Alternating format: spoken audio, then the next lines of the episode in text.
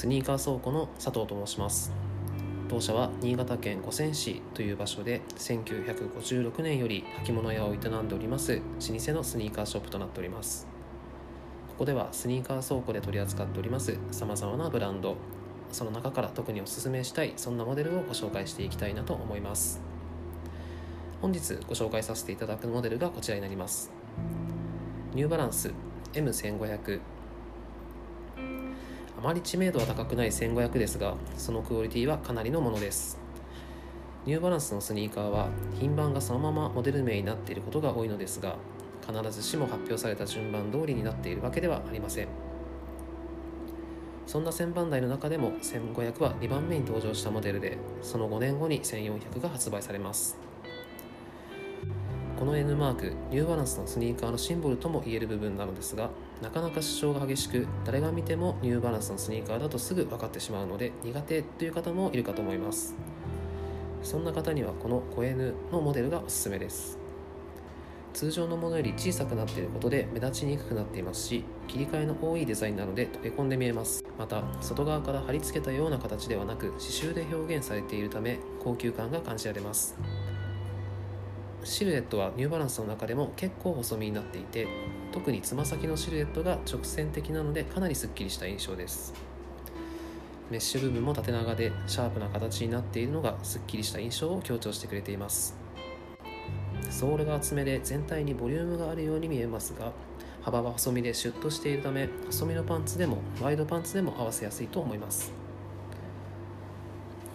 結構細身になっているので足の幅が広かったり高高だったりする方はワンサイズアップした方がいいかもしれません。履き心地はかなり軽くてオフロード用のモデルのようにふかふかしたクッション性はあまりありませんがレザーアッパーのしっかりしたフィット感が感じられます。履き口がタオルのような起毛した素材になっているので素肌が立っても靴ずれしにくい素材になっています。ソールは少し固めでしっかりした印象があり足に合わせて程よく曲がりつつ歩く力をサポートしてくれる感覚です。アウトソールは500番台のようなゴツゴツしたものと900番台の平らなものの中間のようなデザインで砂利道などの悪路でのグリップ性を確保しながら街中での走行性も失わない作りになっています。次にこの M1500 というモデルのソールについてお話しさせていただきます。エンキャップ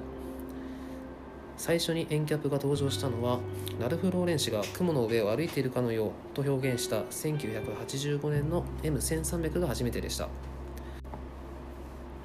ニューバランス完全ブックには外側に耐久性に優れた PU 素材内側にクッション性に優れた EVA 素材を組み合わせたミッドソール構造。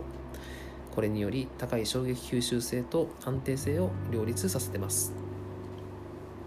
PU 素材スポンジや衣類によく用いられ軽量で伸縮性に優れている一方加水分解により寿命が23年とも言われたりされています。EVA 素材。EVA とはクッション性を実現するために使われる素材でありポリ袋や洗面器などに使われています。EVA を靴に使用する場合には発泡剤を用いることが多く加熱によって窒素ガスが発生すると小さな気泡が作られクッションとして役割を果たせるというわけです。ビッグスキンスエード。こちらのレザーの特徴としては耐久性がある。通気性がいい。加工がしやすい。他の革と比べてみると羊の皮よりは重いですが牛革よりかは軽めです。羊の皮より摩擦に強く耐久性があるため椅子やランドセルの内側車の車内にも使えます。大変通気性がいいためジャケットはもちろん手袋パンツにも使えます。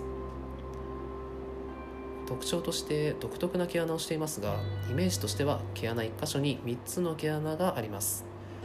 牛側と比べると約3倍の通気性の良さが特徴となっています。表面のレザーで使用すると毛穴が目立ちますがピックスキン精度は皮の裏側を起毛させているためこの質感が抑えられます。アウトソールに関しましては長く愛用していくとどうしてもすり減ってしまいますがニューバランスの US、UK モデルこちらに関しましてはアウトソールの修理が可能となっております。ただミッドソールまですり減ってしまうと修理ができなくなってしまいますので気になった時はすぐにニューバランスジャパンまでお問い合わせください。